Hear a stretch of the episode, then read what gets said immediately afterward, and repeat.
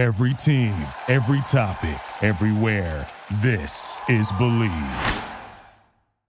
I was worried when I started The Sporkful, like, oh, I love food. I love to eat.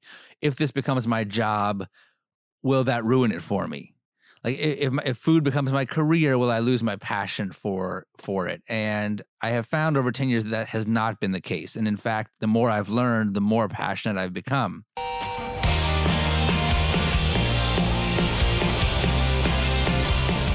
Here on Hot Takes on a Plate, you get to eavesdrop on the ultimate food fights as I debate my culinary world friends and other eating enthusiasts in their areas of expertise. And today, this episode is the ultimate challenge. I'm skipping to the last level of the video game, taking on the very best there is, a first ballot food hot take Hall of Famer. I would argue he's the most successful food podcaster there has ever been. Dan Pashman, host and creator of The Sporkful, joins me here on Hot Takes on a Plate on the Believe Podcast Network. And Dan, I'm buttering you up. I need you to be complacent. I need you to be complacent if I'm going to have a shot today. I'm pulling some quotes from that intro to put on my website. That was great. Thank you, Rob.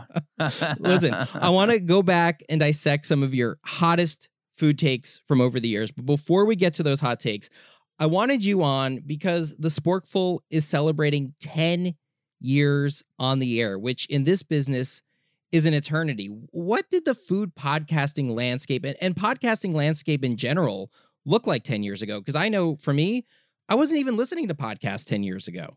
Yeah, no, I mean, my dream was always to host my own radio show. So I started in the world of radio back before podcasting. And then long story short, I kept getting jobs working on shows or at networks where I thought, like, this is great. I'm going to work my way up here. Eventually I'll get my own show in 10 years. And then, recessions, internet, technology, tumultuousness everywhere. Just I got laid off from 6 jobs in 8 years. And around this time, podcasting was starting to pick up, and friends of mine were saying, in radio, I think people who worked in radio were kind of maybe a little bit ahead of looking at podcasting. And they were like, hey, you should start a podcast. And I figured, well, if I own my own podcast, at least no one can cancel it but me. And here I am 10 years later, I still haven't canceled myself. It was one of the sort of kind of amusing things about COVID times. One of the few amusing things about it is that we're all back to making podcasts. I mean, I'm making my podcast in my basement, which is kind of how it all began. I started off making the podcast in my living room. It was a side project. I mean, it was almost impossible to make a living doing a podcast 10 years ago, unless you were majorly famous to begin with. Maybe if you were a radio show and then you also distributed by podcast. We I didn't make any money. It was a side project, a passion project for a couple of years. I mean, there were like 3 companies that even advertised on podcasts, like stamps.com, Audible, and I think that might've been it. So the quality bar was lower. Back then you had to download, but you had to actually go and sync. You had to download the podcast this was before you had like sync your phone or your iPod to pick up your podcast. They didn't just automatically appear there. You had to be tech savvy. You had to be tech savvy, and you had to think like, I'm leaving the house. I need to download the episodes before I go. So there was a lot more work involved. So there was no real business, and the technology was pretty poor. But in some ways, it was also kind of the Wild West. I mean, like I had worked with Marc Maron at one of my radio jobs. And so when I was 10 episodes into The Sporkful in the very first year, I emailed Marc and said, hey, will you come on my show? So he was like my first celebrity guest. And it's a good one to have. Yeah. And he was like 6 months into WTF. And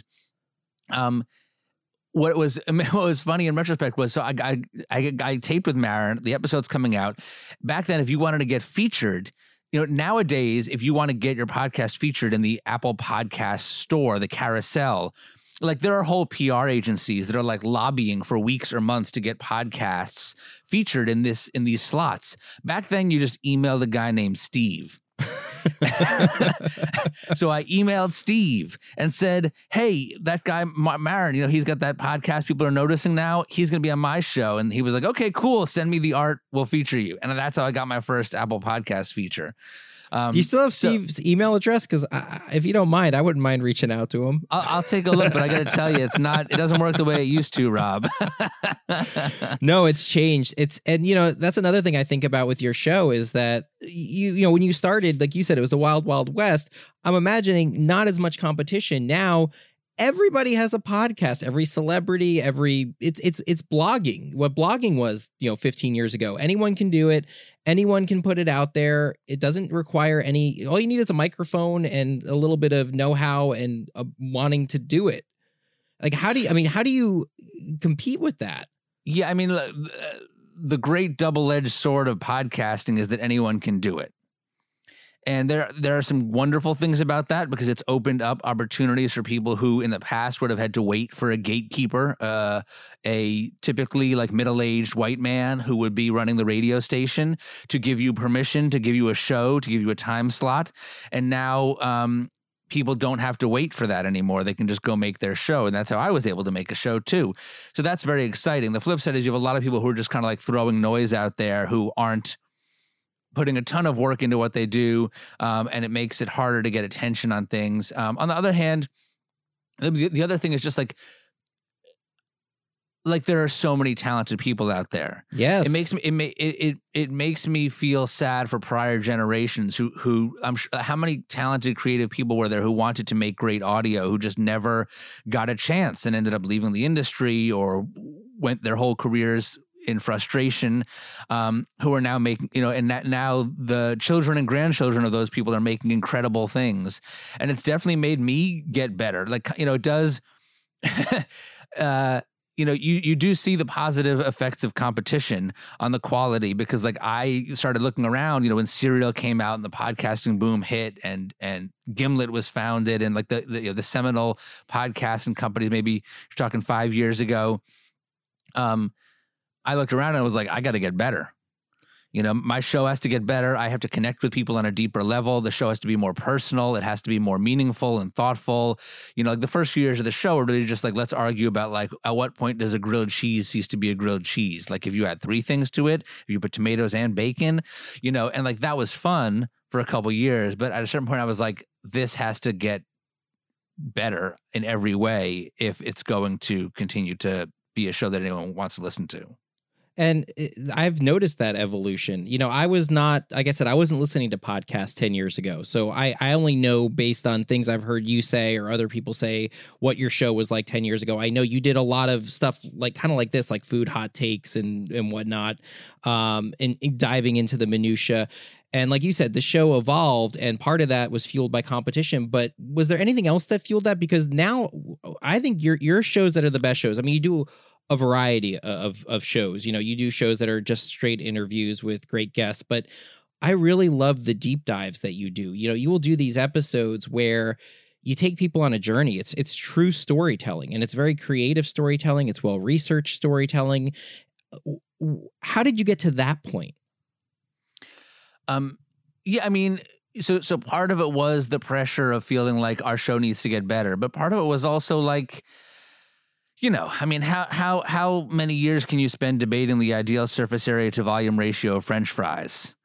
You know, I still love those discussions once in a while, but the first few years, that's all the show was. And that was fun for a few years, but after a couple hundred episodes of that, I also needed a new creative direction. So it's not just the audience that you're playing to. You're playing to yourself. You have to keep yourself engaged. Oh, 100%. I mean, look, you know, Rob, you've made a lot of great shows. Like, you know, I don't, you know, when I was at NPR before I started The Sporkful, there was a big thing about like, there was this idea from executives that you didn't want what they called producer-driven radio. And they meant that as like, you shouldn't be making the show for yourself. And that I do understand. You don't make the show for yourself, you make it for others. But you need to be excited about what you're making. Yes. If you are not passionate about what you're making, then listeners are not going to be passionate. Oh, They feel it. Right. And by the flip side, like, you know, and it's just about caring about what you do. Like you want to make something great, you have to love it. Like you're not going to have the drive to spend an extra hour fine tuning something and making it better if you don't really like it. So, you know, and I'm just the kind of person like I've always known since I was pretty young, like, I'm not the kind of person who can, like, look, some people are just like, I have a job, I go to my job, I do it, I don't love it, but it's fine, it pays the bills, it allows me to support my family, and then I have fun on the nights and weekends. That's just not me. Like, I'm the kind of person that can't, like, I need to be excited about the things I'm working on. Me too. On. It's the worst, man. It's the worst. Right. And I want to be surrounded by people who feel the same way. You know, I've worked at certain radio outlets over the years where, you know, I wanted to be excited about the show I was working on. I wanted to try to make it better, but the people around me didn't. And the people around me didn't seem to care much about quality. And that's very demoralizing. Yes. You know, part of the reason why I think our show is still good over the course of after 10 years is that it changes and evolves, and we're always trying new things. Like in our 9th year, we did like a game show episode. You know, we did an episode all about music and food and like songs about, it was all about songs about jelly. It was kind of random. Well, food intersects with everything, right? Like that's the beauty of food. 100%. 100%. And I will say, as a talent, you know, I think one of the keys, one of the things you hit on is for people to stay with you, to really enjoy what you're doing as a host. You have to be authentic. And I kind of hate that word to an extent, but for lack of a better term, you know, people have to believe you're real. And if you're doing content that you think the audience likes, but you're not super into it, you're not super enthused, people, there's no authenticity there, you know, but so even though what you're saying is like, you'll do episodes that, you know, scratch an itch that you're interested in and hope the audience likes it. By doing that, you're showing your enthusiasm, you're showing your authenticity, who you are. And, you know, that's a little bit risky because now will people like who you are? Will people be into that? But also they know a fraud when they see a fraud. Right. Well, I think that's 100% right. And it's especially true in audio. I mean, to me, audio is kind of the most honest medium. No offense. I know that you're a great television producer and host, Rob. I love this medium. Look, I got into TV, but this is so much fun. I've noticed doing this podcast, I see a different level of enthusiasm from myself in my own performance than I did in TV, because doing the same thing over and over will wear you down, which is why it's amazing you've done The Sporkful for 10 years and you don't sound worn down by it. You don't sound bored. I'm definitely not bored. No, there are weeks where I feel worn down just because, you know, we do a show every week all year, and most podcasts that produce shows of the level of production value of our show don't come out every single week for the whole year. They work in seasons, or they're every other week. So there are weeks that it feels a little bit grueling, but I still get really excited about a good idea. You know, like for our 10th anniversary, we went to listeners and said, you know, what are the episodes you want us to replay with updates? You know, pick 3. We had a vote. And the number one vote getter that listeners wanted us to re-air with an all-new update was this one called Searching for the Aleppo Sandwich. That was a really good one. Thank you. And that was one we worked on for like 2 years, you know, on a sort of back burner while producing shows every week. It was all about this sandwich shop in Aleppo in Syria that I had heard about, you know, but I was like very intrigued by it. A friend mentioned it to me, told me a story about having been there many years ago.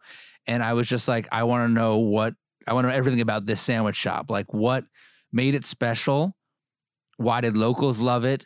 And then most importantly, like, what happened to it? Is it still there? Are the owners alive or dead? And like, what, you know, and then it sort of, as I learned more about it and started researching and reporting on it, it's the shop sort of became like a stand-in for all of Aleppo. Like if this place can survive, then Aleppo can survive. So we did an update on that story, but like those kinds of things, like if you can't get into that story, then you're hopeless, you know? No, absolutely. And a great story. And, you know, you and I feel like we come from similar backgrounds in that we were broadcasters first. We were food enthusiasts, but we were not chefs. We were not food experts. When we started our journeys, you know, I had my TV show Restaurant Hunter for about 9 years, and it started, probably a few months after you launched The Sporkful. And one thing from my journey doing Restaurant Hunter is the amount I learned about food, and I learned how much I didn't know about food. And I'm curious for you in these 10 years, like, what have you learned about food? What are like a couple of the biggest lessons that you've learned about food that like 10 years ago, just you couldn't even imagine? Oh, man. I mean, I don't even know where to begin. I still feel like an outsider in the world of food media. And I think you're right. That's something you and I have in common. Like, I'm not a chef. I'm maybe an above average home cook, but like, you know, not the greatest. And I'm not, I don't even care that, I mean, compared to like, yes, I care more about food and cooking than maybe the average person, but I don't care as much as the average person in the world of food. I care more now. You know, it's funny. Like I was worried when I started The Sporkful, like, oh, I love food. I love to eat. If this becomes my job, will that ruin it for me? Like if food becomes my career, will I lose my passion for it? And I have found over 10 years that, that has not been the case. And in fact, the more I've learned, the more passionate I've become. I still think I have a lot to learn. The things that I've learned, I mean, you know, my palate has changed radically. Like I was not the most adventurous eater. I mean, when this podcast started, I mean, 10 years ago, I didn't like mustard. I still don't. I've come around to mustard. I didn't like spicy foods. There was an episode we did like the 1 or 2 years in where this 11-year-old who liked spicy food tried to teach me how to eat spicy food. Now I like have a drawer full of hot sauces. You know, I eat a much wider range of different ingredients. And some of that, I think, has just been my own natural personality of like, I always like to try new things. So I'm sure some of that would have happened if I didn't host a food podcast, but hosting a food podcast definitely propelled me. It just exposed me to different foods, different people, different cuisines. So that's definitely something that's changed for me. And I think I've gained a much deeper understanding of the way in which food is a stand-in for identity. Yes. So while I'm still not the most interested in food and ingredients, and I don't give a shit what chef is hot right now, but I see foods and dishes, and when I see things on social media or on TV, I much more quickly understand like how people are represented through these foods and what the pros and cons of that, or the potential opportunities and problems are with that. And that has made the experience, that has made the world of food richer for me. And I think being a little bit of an outsider with a curious mind helps you relate to an audience, because not everybody who listens to The Sporkful is going to be a chef or a food media person. It's going to be people, like you say, it's not just for foodies, it's for eaters. You know, that's your tagline, and it's true. And so I think somebody who is learning along with the audience can explain something sometimes better than somebody who takes something that they know for granted, and maybe their opinion on something is so formed that they can't sort of get out of their head and see another side to something. No, for sure. And I still, you know, it always surprised, like, people in the world of food listen to The Sporkful, but I always sort of feel surprised when I find out that they do. No, in my head, I am always assuming that the listener is not a chef. They don't work in the world of food. They aren't following all the hottest restaurants. Like, they love to eat and they're kind of interested in these things. Maybe they're a little more interested in food than the average person, but yeah, no, like to me, you know, it's funny. My sister-in-law said to me like a year ago, she's like, what are you going to do next? Like, what's the next chapter?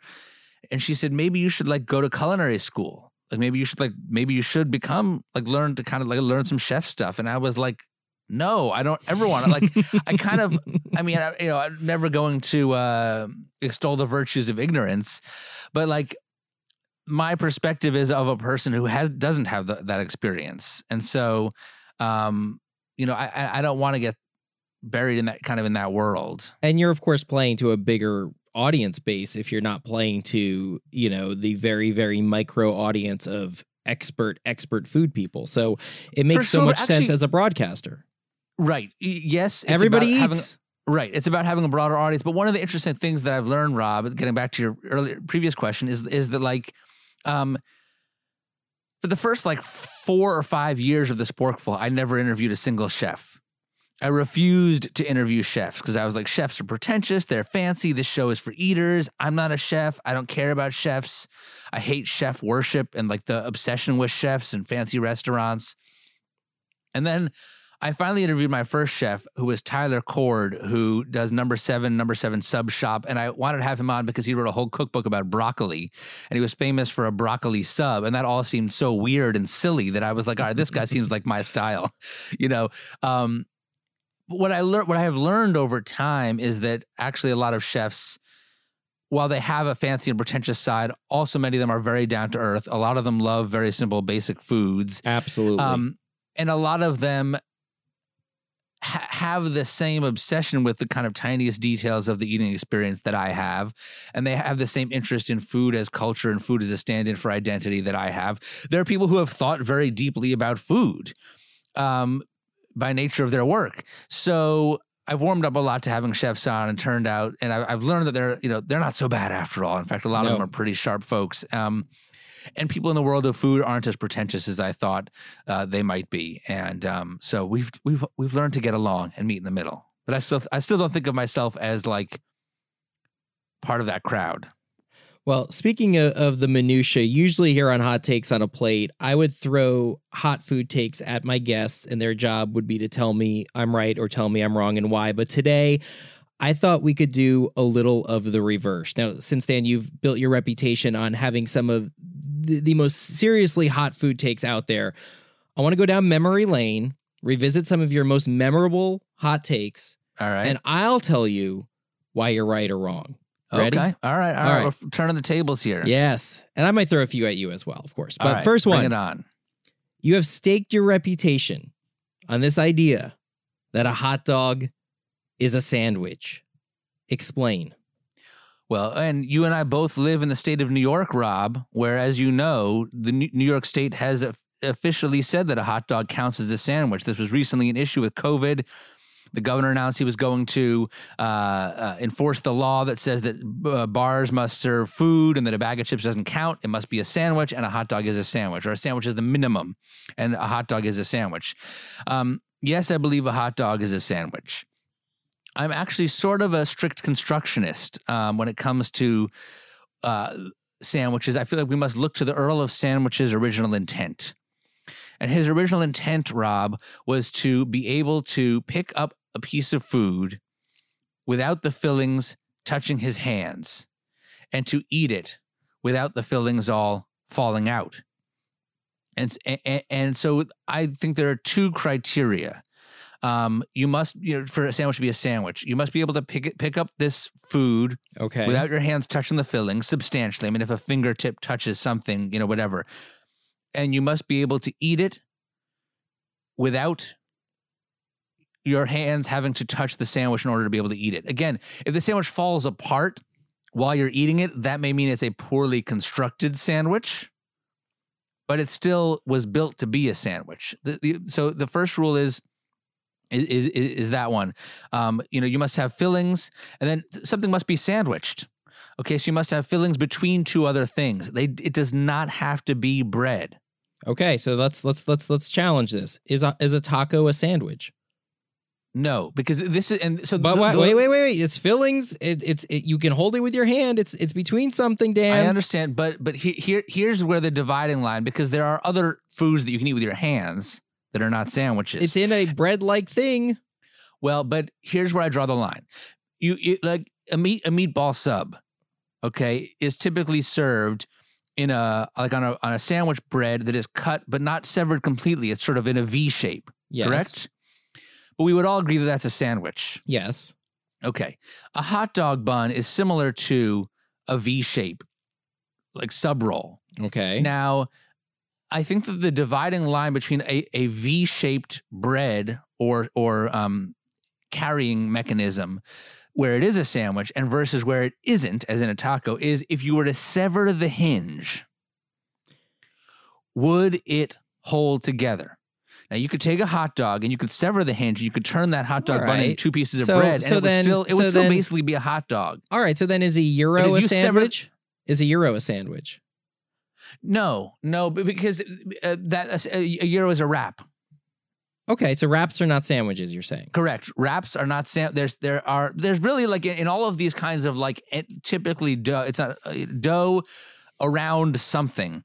There are sandwiches, there are wraps, and there are dumplings. Okay, so you're saying that it has to be something you can hold, like a taco, like a gyro. Yep. But it has to have a hinge of some sort to the carb. No, it doesn't have to have a hinge. What I'm saying, it must have two discrete, separate items that are sandwiching the fillings. But with the hot dog, you never separate that hinge. It almost plays like one. It plays like a gyro, like a pita. It plays like a, and look with a gyro, with a pita, you can also cut it open and fill the gyro. You don't have to wrap it. So if you fill the pita, that is two separate things. But you're not gonna. But when you're filling a pita, that's a pouch. You're making a pouch. You're not. You're not gonna take a pita and fully separate it into two discs. Is a burger a sandwich? Yes. Is a lobster roll a sandwich? By it has to be. By my logic, you boxed yourself in, Dan. No, I'll go with it. A po' boy. A po' boy. I mean, is a po' boy a sandwich? Yes, a po' boy is a sandwich. What about a bao bun? Ooh. Well, it kind of has to be by your definition.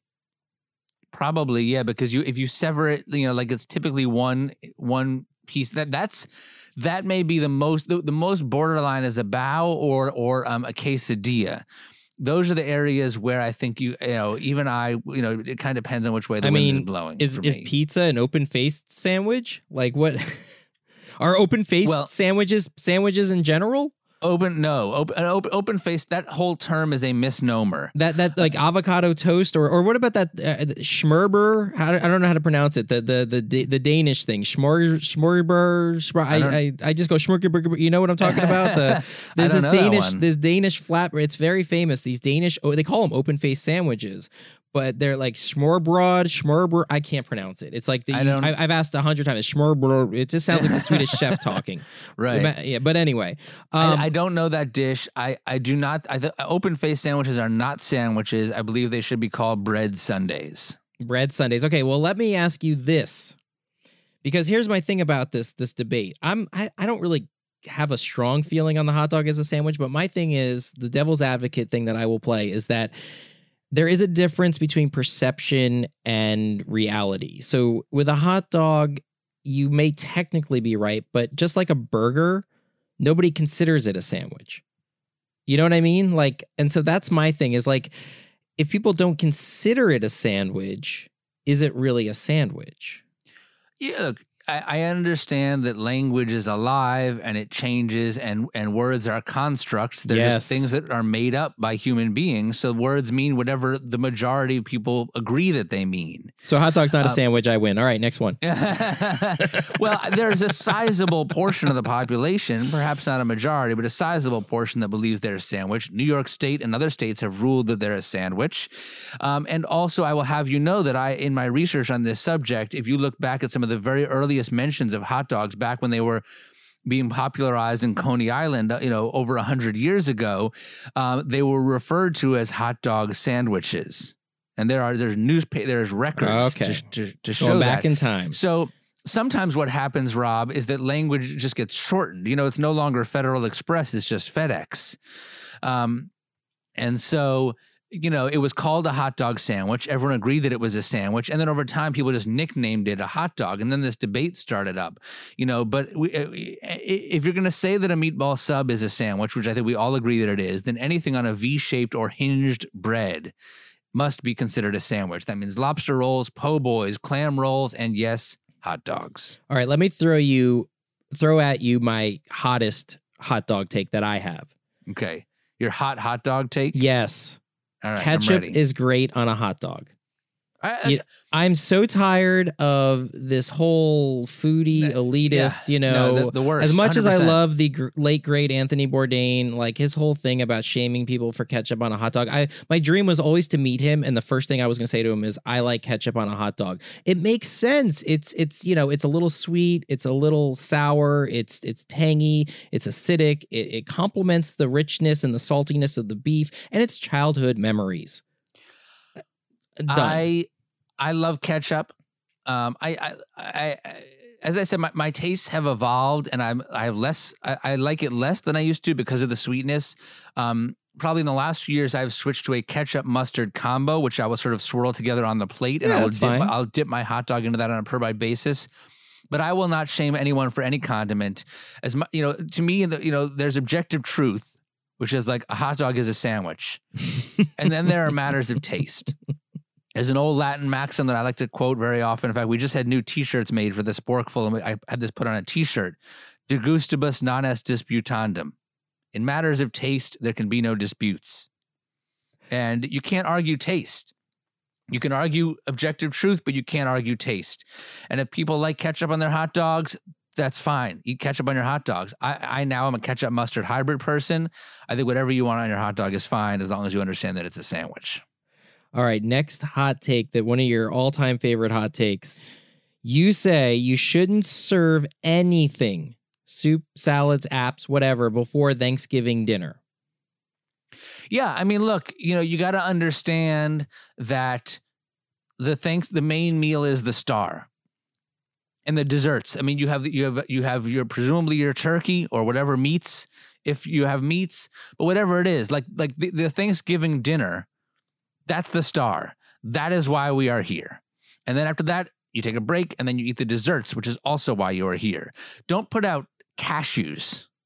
All right, don't serve salad or soup. Like no apps, you know, nothing. No, I mean, look, I love soup, but let's not forget that soup was created. Soup was sort of created to to sort of stretch small amounts of food and fill you up on something that's mostly water, which is fine. Like, there are great soups, and it has its place. But like at this big bountiful feast, don't eat the dish that was designed to fill you up, so you don't have to eat as much of the good stuff. Okay, so I have questions about this take. Yes. One. And I need these questions answered to see if I can agree with you or not. One, what time is dinner being served in your idea of don't give people food before dinner? What time is Thanksgiving dinner being served? Whenever you want. I don't think there's a right or wrong with that, but I do think that the host should clearly communicate to people when the meal will be served. And then it is up to the attendees to manage their own hunger so that at the time that they sit down, they're ready to chow big time. All right. Don't give me a garden salad at the start of Thanksgiving dinner. Okay. Two, when you do Thanksgiving dinner, do you do it like a quote unquote restaurant dinner where you're presenting people like course after course, or is it a buffet? It depends on where we are and the physical setup of the room and the space, but it's either a buffet or put everything out on the table. You put everything out. Okay. I mean, either there's a buffet that you stand up and go get the food at, or everything goes down on the dining table. In other words, you help yourself. Yes. Okay. And yes. Either way, dinner is served, put everything out, and it's a free-for-all. Okay. And the third thing I need to know, when you say serve nothing before dinner, are you including alcohol in that? No. Of course. Okay, thank you. I mean, no. Okay. Serve thank you. Thank you. You know, for those who drink, all right, serve drinks. Okay. Okay. I can sort of get so here's my take on this is I am with you because one, yes, you have to have alcohol before dinner. Yes. And so we're in agreement on that. Yeah. Two, I am okay with this if you're doing everything as help yourself. I don't like the idea of I'm going to serve you soup. And I'm going to serve you salad, and you're going to have to wait for it should all be out there. If you want soup, it's got to be out there with the turkey. I agree with that. I do think if you're going to not give anyone any snacks before Thanksgiving dinner, you have to serve that dinner at like 2 or 3 o'clock in the afternoon. I think that is the key. I think as long as you look, if you want to serve dinner at 6, that's fine. Just tell people in advance we're eating at 6. But if people are coming over to hang out at 4, but if you tell me we're eating dinner at 6. And I'm supposed to arrive at 4 and we're going to eat at 6, then I will have a snack at 2 or 3 o'clock in the afternoon. See, I'm a big fan of the 2 or 3 o'clock Thanksgiving. I'm a big fan of that. Yeah, look, I personally am too. I'm just saying I don't think there's a right or wrong time as long as the time is communicated. Yes. And so then it's up to people to figure it out for themselves. If you're someone who like you don't want to show up at 4 o'clock absolutely famished if you know that you're not eating till 6 and then have 2 drinks on an empty stomach. That's the best time to have 2 drinks. For me, maybe more like 1 drink on an empty stomach. But like to me, it's just like, you know, be an adult, manage your buzz and manage your own hunger. And it's up to the host to try to be as close as possible to the eating time. I can get down with that hot take because I'm like you. But okay. I want to disagree with you, Rob. Okay. you can't put soup out with the other stuff, because the problem with soup I've never done it, but I don't have a problem if somebody wants to. But the problem is that it requires its own vessel.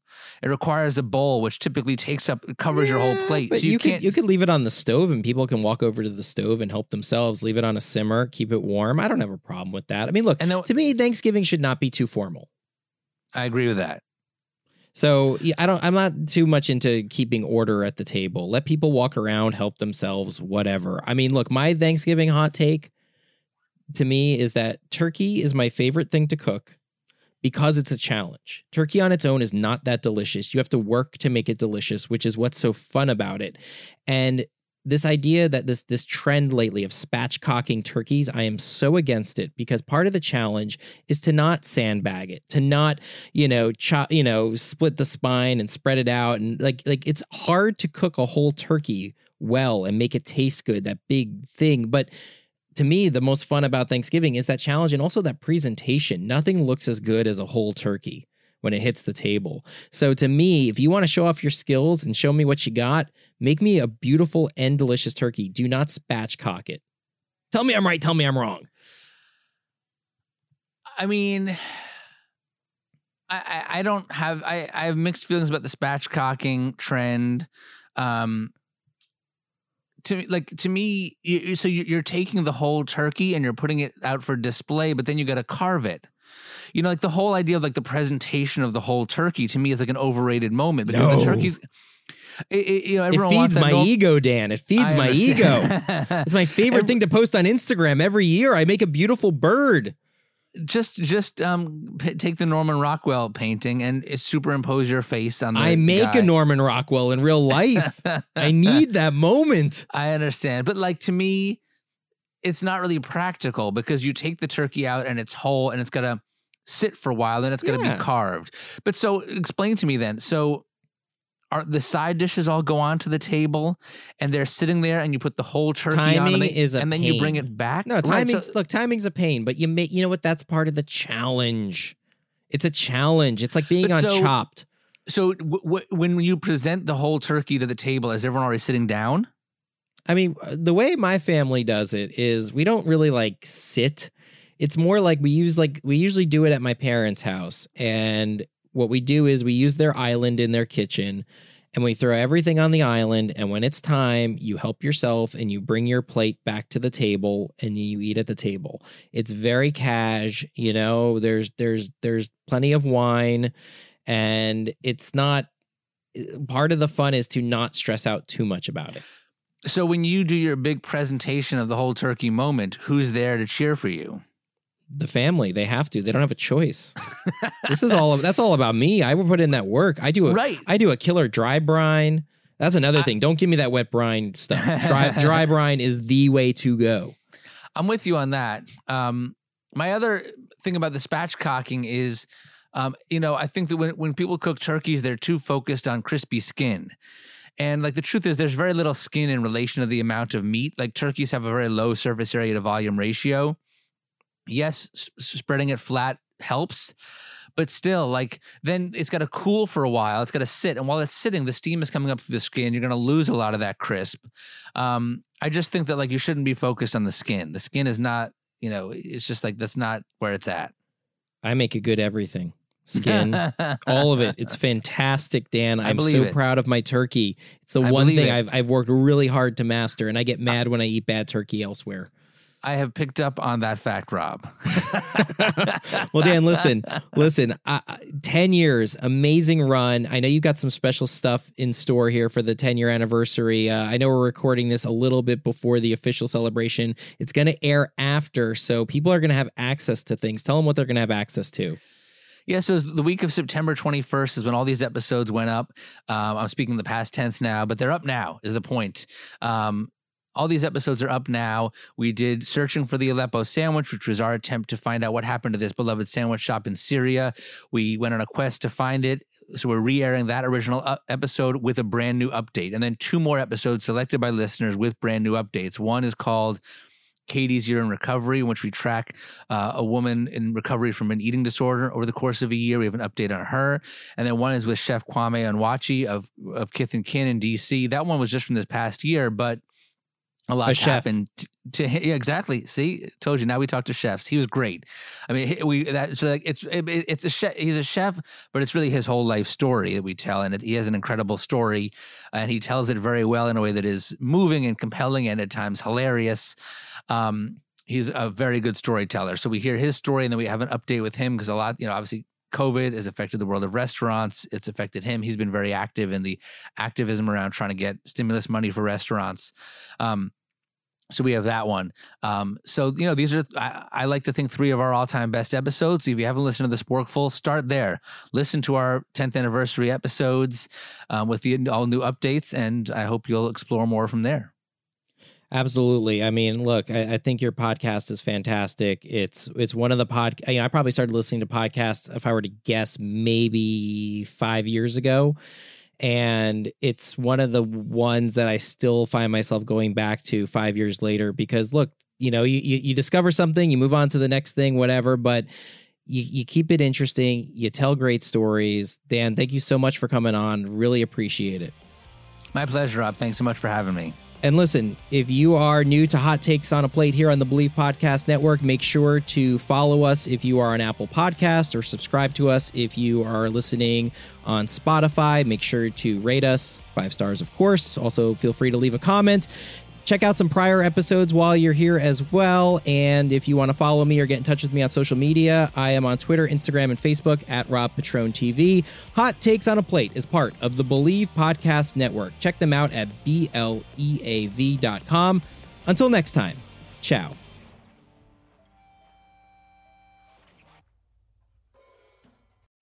Thank you for listening to Believe. You can show support to your host by subscribing to the show and giving us a 5-star rating on your preferred platform. Check us out at Believe.com and search for BLEAV on YouTube.